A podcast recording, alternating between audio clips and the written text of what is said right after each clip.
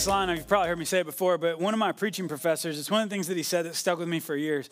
And he said, if you, he said, you never, if you preach from your weakness, you never run out of material. and today, um, I'm going to preach from my weakness a little bit.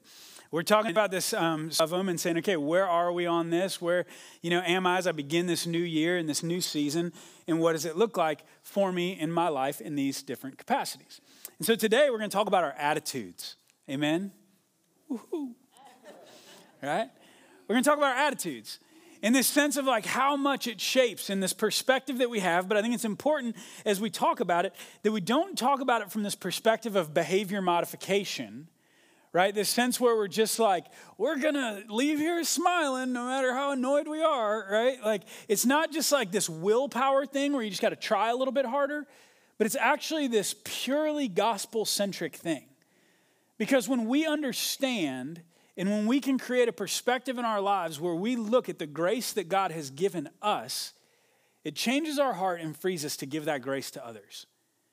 And what changes our attitudes more than anything else is worship and being able to fix our eyes on Jesus and the reality that God would save a sinner just like me with all of my mistakes, with all my junk, with all of my garbage, that God would show that grace to me and when I understand that, when I receive that, and when I begin to live in light of that, it changes my attitude in every action, interaction, and reaction that I have. And so, to start off this morning, um, one of the things that I think disrupts our attitude more than anything is our sense of entitlement. And what we begin to see is the larger the sense of entitlement, the smaller our sense of gratitude. And we see this play itself out in lots of different ways in our culture, right? But one way that we see it play out on the extremes often is like the real ridiculous lawsuits, right? You've seen those, right? Like the McDonald's, that I should be given something when it didn't go my way. And there's other ones, right? The San Francisco Giants once were sued for passing Father's Day gifts out to the dads only, right? There's another time a professor at a university um, sued the university because of the presence of mistletoe at a Christmas party, and he filed a suit for sexual harassment. There's a sense of entitlement, like around all of it, right? That everything should just feel, look, and be built so that I'll be happy in those moments.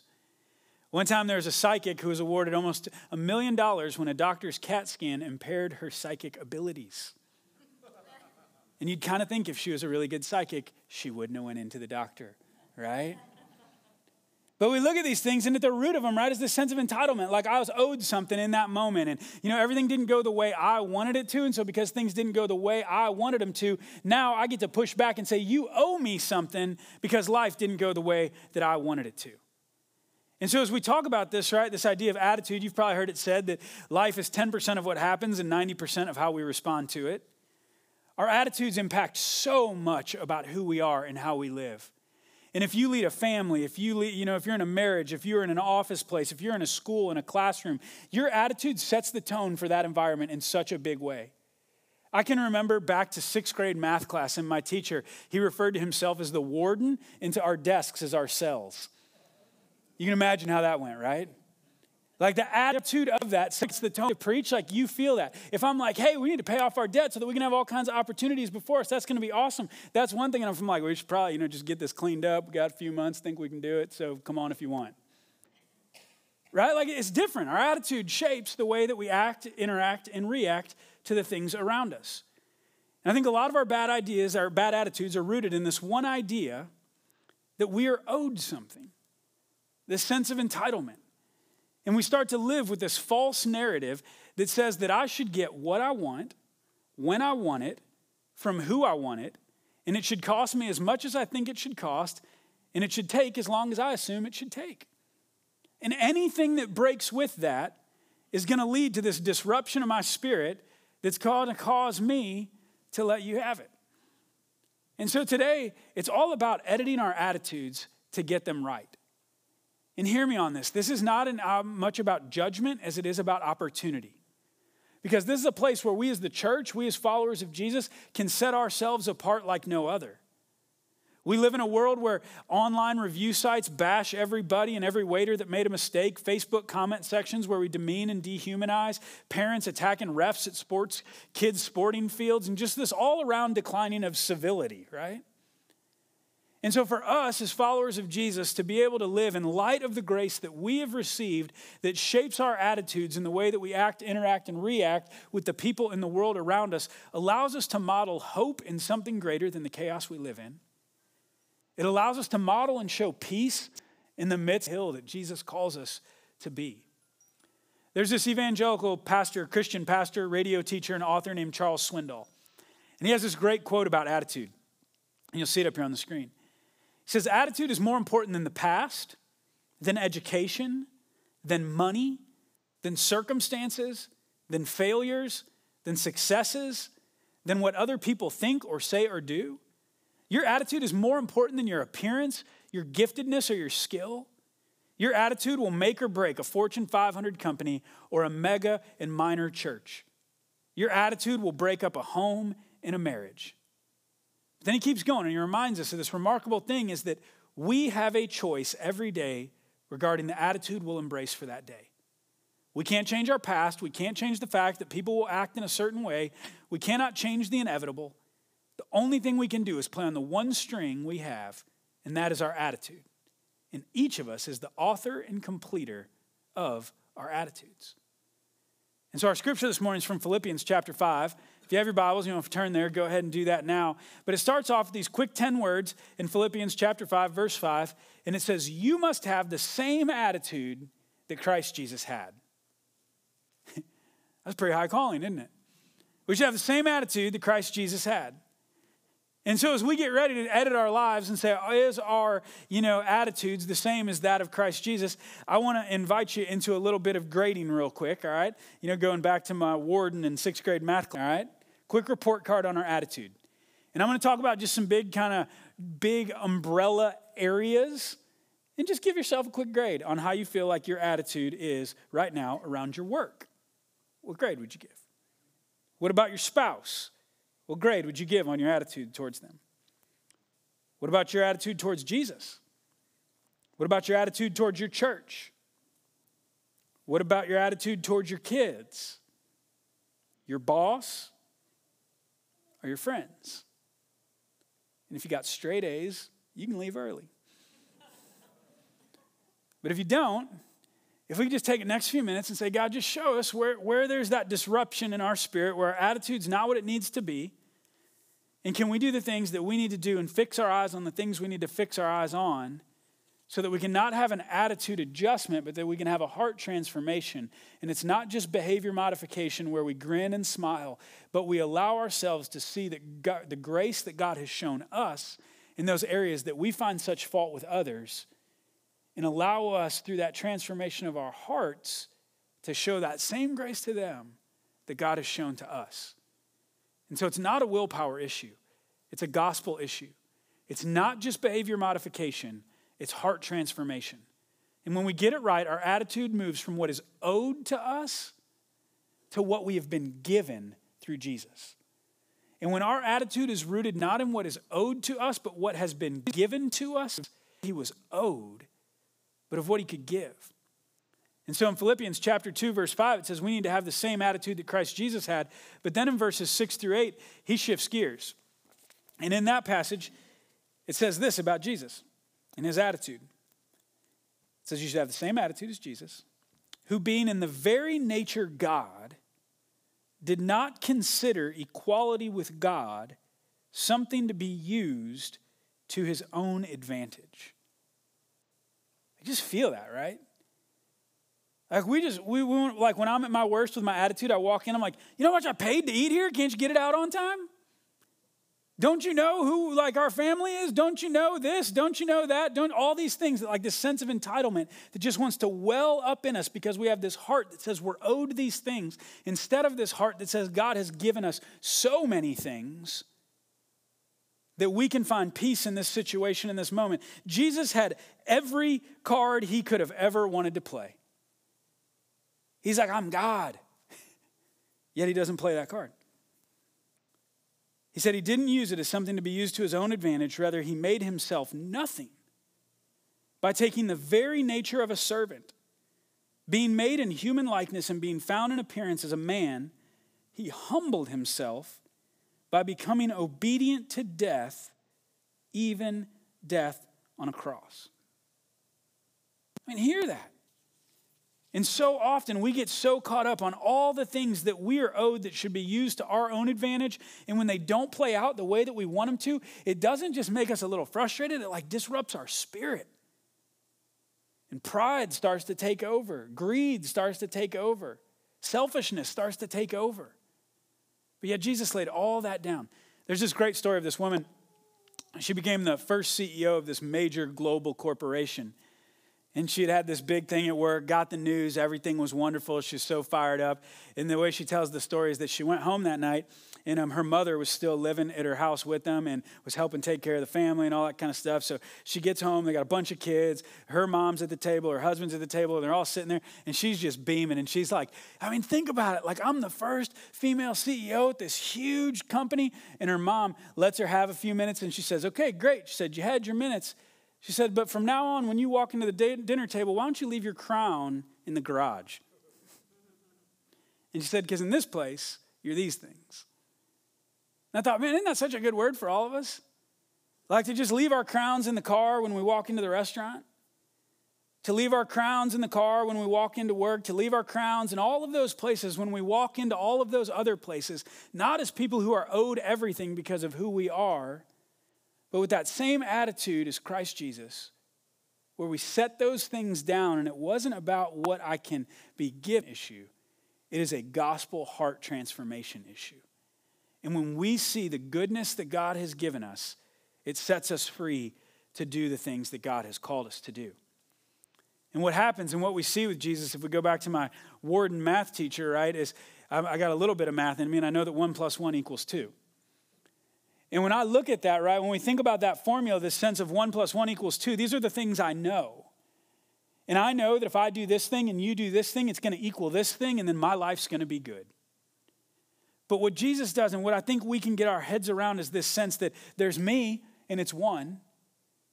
And if we say one plus the ability and the ways and the means of God equals infinite possibilities. And when we can humble ourselves from saying every action, interaction, and reaction needs to be what I want, but that we can pause and humble ourselves in those moments to say, I don't just want one plus one equals two, I want one plus God equals infinite possibilities. And I want to humble myself and open myself up to the opportunity into the situation where, think about it like this, right? And this is that upside down kingdom of God kind of mindset. That what if the disruptions and what if the difficult things and what if those opportunities that create all the tension and all the stress are really the places where we find growth? They're really the places where we find movement, and they're really the places where we find opportunity to serve and love one another more than when everything's going the way we want it to. And you see, what starts to shape our attitude is to see those disruptions not are opened up before me to live out this way of Jesus. And so when it's one plus one, it's two, but when it's one plus God, we get unlimited potential. And what we see at the end of this Philippians passage is it says, Therefore, after Jesus lives like this, it says, Therefore, God exalted him to the highest place and gave him the name that is above every name, that at the name of Jesus, every knee should bow in heaven and on earth and under the earth, and every tongue acknowledge that Jesus Christ is Lord, to the glory of God the Father. Jesus submits to the will of the Father, lays it all down that is owed him is obedient to death, even death on a cross. And then God plus one equals the transformation of the world. And we see this movement that begins, and sometimes we experience it as instantaneous change, right? You've been through those moments, right? You've seen people maybe struggling with addiction opportunities, and God just, boom, everything's different in that moment. But sometimes it's like losing weight. It's a slow process that is always slower than we want it to be. And it's this continual obedience, this long obedience in the same direction, moving towards it what God would have for us. And so I have a couple quick um, principles that um, have been things that have guided me for a long time whenever I have to do quick attitude checks. And they're just some quick principles that like give me some, you know, kind of quick bullet points that I'm like, okay, I got to go back to these things over and over and over again. And they really help me to keep my attitude in check. First one is this don't criticize what we don't understand. Just don't criticize. We can say we don't understand. And could we just back up until we could get some other perspective and not just simply react, but to be able to pause and to respond in light of who God is and who we are? And we think about what is it like to be that other person? What is the situation that led to all this frustration? Steve Martin, he has a great line, the comedian guy. He says, Before you criticize another person, walk a mile in their shoes. He says, That way, when you do criticize them, you'll be a mile away and you'll have their shoes. but there's this sense, right, that like we don't want to just walk around with judgment. We want to walk around and try to understand and to say, what is it like to put ourselves in their perspective, in their situation? Because odds are, if we had lived the life they lived and were forced with the decisions that they were made to force, we probably wouldn't be in a whole lot different of a place than they are more often than not. And it's so easy to find fault in situations, but it's so often harder to actually do better. And James gives us this formula in James chapter 1 to help us keep our attitudes in check. And he says, Therefore, my beloved brethren, let every man be swift to hear slow to speak, slow to wrath, for the wrath of man does not produce the righteousness of God. And so that we can be slow to speak. We don't just react, but we respond by seeking to figure out what it is, and we don't criticize what we don't understand, but we actually seek to understand before we criticize. And then sometimes there does come a place where we got to fix things, right? And so I want to give you a really hands on opportunity to practice happen. I can just see it now inevitably Tom Brady's going to get a terrible call. Right? It's going to go his way, and everybody watching is going to be like, that's total ripoff. Those refs are bad, right? Okay? And there's going to come this bad call. And as you're watching the game tonight, all right, you're going to have this temptation when it happens, when the bad call comes, that you're just going to jump up and say, What an idiot. How did they not see that? This is crazy. And we're going to take this posture that this ref, who's been training for his whole life, that's been doing this for years upon years upon years, who's been trained and selected by the NFL to be like the NFL Super Bowl ref, trained, expert, doing this his whole life. We watch a game a month, and we're just going to, in that moment, be like, No, I'm right. He has no clue. Right? And when we stand up to yell and to just take that kind of posture, we just pause for a minute and to just test yourself and let this be a little bit of discipleship during the game tonight, okay? And when you're tempted to just rage about it, just be like, oh no, I bet there's just a guy in his way and he didn't see the call. They're gonna look at the replay, they'll get it right. Give me some nachos. and to just keep living.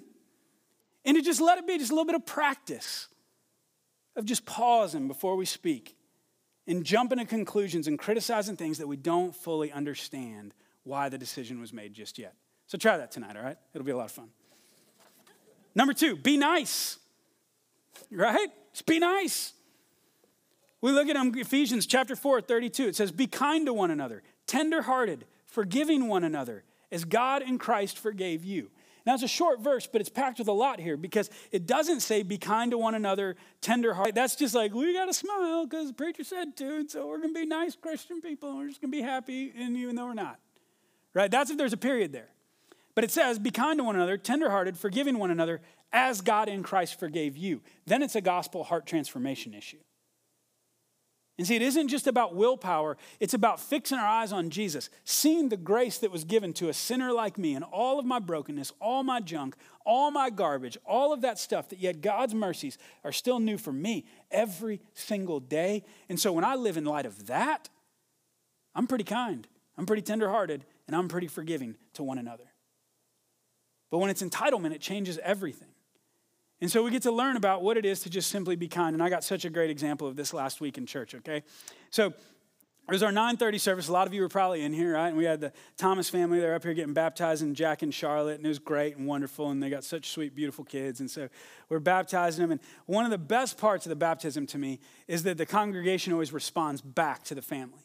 Family says that we're going to do these things in the church with our children, and then the church says back, and they have this thing that we read, and it's like, you're not alone in that, and we're going to be alongside of you in this. And so we're all reading it. It's a beautiful moment, all this kind of stuff. And we get up to the slide, and um, it's got the wrong name for the kids on it. It said Lucas, right? Who we baptized a little while back. It didn't say Jack and Charlotte. And so we're all kind of like stumbling over ourselves in the room, and I'm sitting there like, Lucas, not even their kids, right? And like, it's all just bad. And so the service gets over, and Michael comes down, and he was sweating too. And he's like, dude, I'm so sorry. He's like, I just totally missed that slide. That is my bad. And we're both like kind of sweating, crying, anxious that they're about to leave the church, you know, and all this kind of stuff. And so we walk up to him real humbly, and we start to apologize. And they're like, it's fine. Like, it's okay. Like mistakes happen. And that was like the whole thing in their world, right? And, and we look at that and it's just like, just be nice. And we look at this thing, we're like, we've been, we've been given so much grace. So because we've been given so much grace, we can give that grace back. And if you think I threw Michael under the bus there, hold on, I'm not done with the story, okay? So we go into the 11 o'clock service and we have a great service. Everything's good. I get done preaching, thinking that was all right. We had a good service. Everything's good. About to wrap up the day. And we say amen, give the benediction, and send everybody out. And Michael comes up to me and he says, That one's on you, man. And I was like, What do you mean? He goes, Those people were supposed to join the church at the end of the 11 o'clock service, and they're walking out the door over there right now.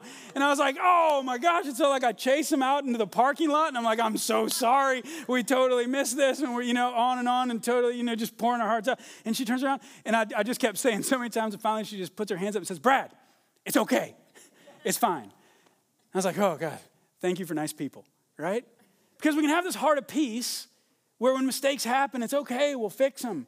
Or we're gonna have this heart of war where every time there's a mistake, there's this entitlement mentality and something was owed to me. And how dare you make a mistake on my baptism and now you just forget us? Like we, it's, it's a pick. And I thank God for a church that has grace. and so they're gonna still join the church, don't worry. but as we look at that, right, it, it seems so, so easy, but yet it's so hard to live in life. And the last one is this that we would master self control. People with self control, they learn to master their moods and they don't let their moods master them. Most of what gets done in the world is accomplished by people who do the right things even when they don't feel like it.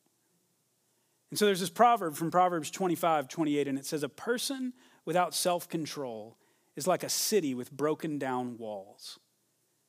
You see, what happens is those walls are protection and they keep the bad out and only let the good in. You see, with self control, when we just put our guard down and those walls are broken in our lives and are broken around our spirit, and we have no real sense of what God has done for us, and we have this huge sense of entitlement, what starts to happen is the, the bigger our entitlement gets, the smaller our walls get. And everything that seems to come at us, we begin to find this spirit of offense in. And every comment gets taken as if it's directed right at me. Every mistake in a name on a slide or forgetting the end of the service becomes this thing because our walls are broken down and everything is an attack on me who is owed everything.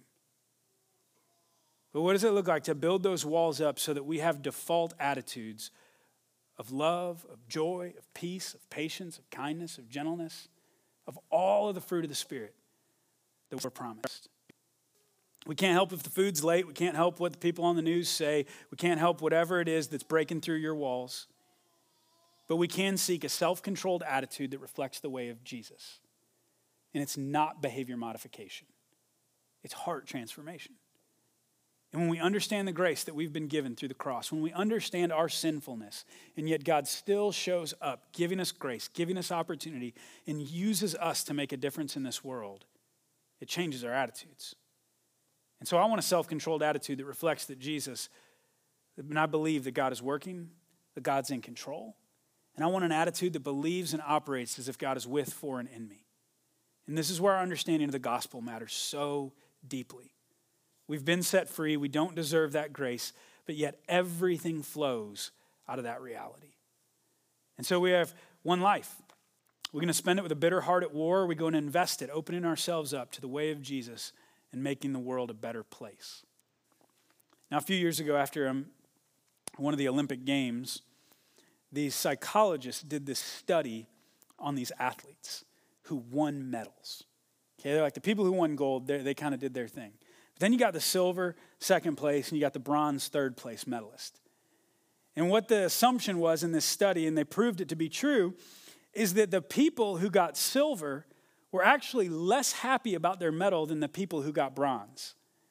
And what they found is the people who got silver were fixated on the fact that on the fact that they even got to be on the podium at all, that it brought such joy. And so as we take communion this morning, and as we reflect on our attitudes, not just as behavior modification, but as heart transformation, that as we take these elements into our bodies, that we would take them as bronze medalists who are so thankful to be on the podium, that are so thankful to have a relationship with a God who's for, with, and in us, that are so thankful that we get to be a part of a relationship with a God who, in spite of all of my sin and all of my brokenness, in spite of all of my junk, hurts, habits, hangups, all those issues, that grace is still new for me every single moment. And so when we get that, we find ourselves living with grateful hearts. And when we find ourselves living with grateful hearts, when mistakes happen, the walls aren't broken down, but we have walls of grace built up around our heart so that we can respond with the goodness of God in every circumstance and situation. And when we get further enough along the way of discipleship and becoming more and more who Jesus wants us to be, what starts to happen is those disruptions and those things that used to be junk and used to cause us to act in a bad way and used to cause us to react with all of our entitlement, we start to look at those things and say, man, this is a huge opportunity to live out peace. This is a huge opportunity for us to show grace.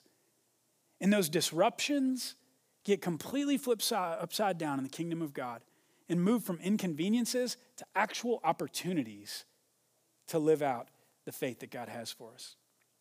So I hope your lunch is real game tonight. And then when those things come, that they can be these opportunities for our heart to be made right.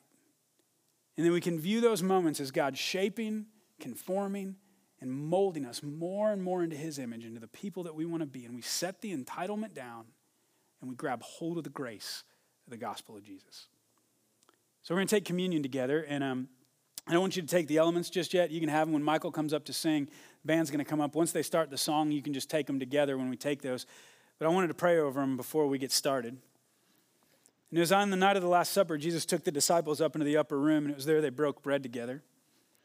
Jesus stood up before him. He took the bread and he broke it and he said, This is my body broken for you. He said, Take this and eat in remembrance of me.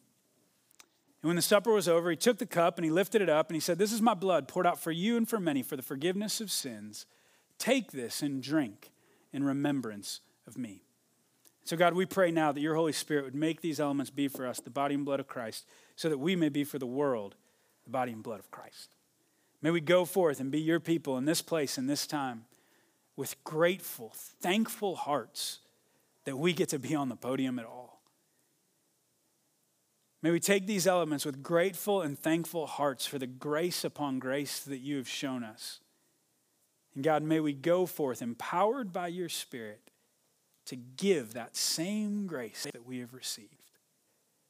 But God, may we fix our eyes on you and may we find such joy and gratitude and thanksgiving and the grace that you have given us that we can't help but give it to others.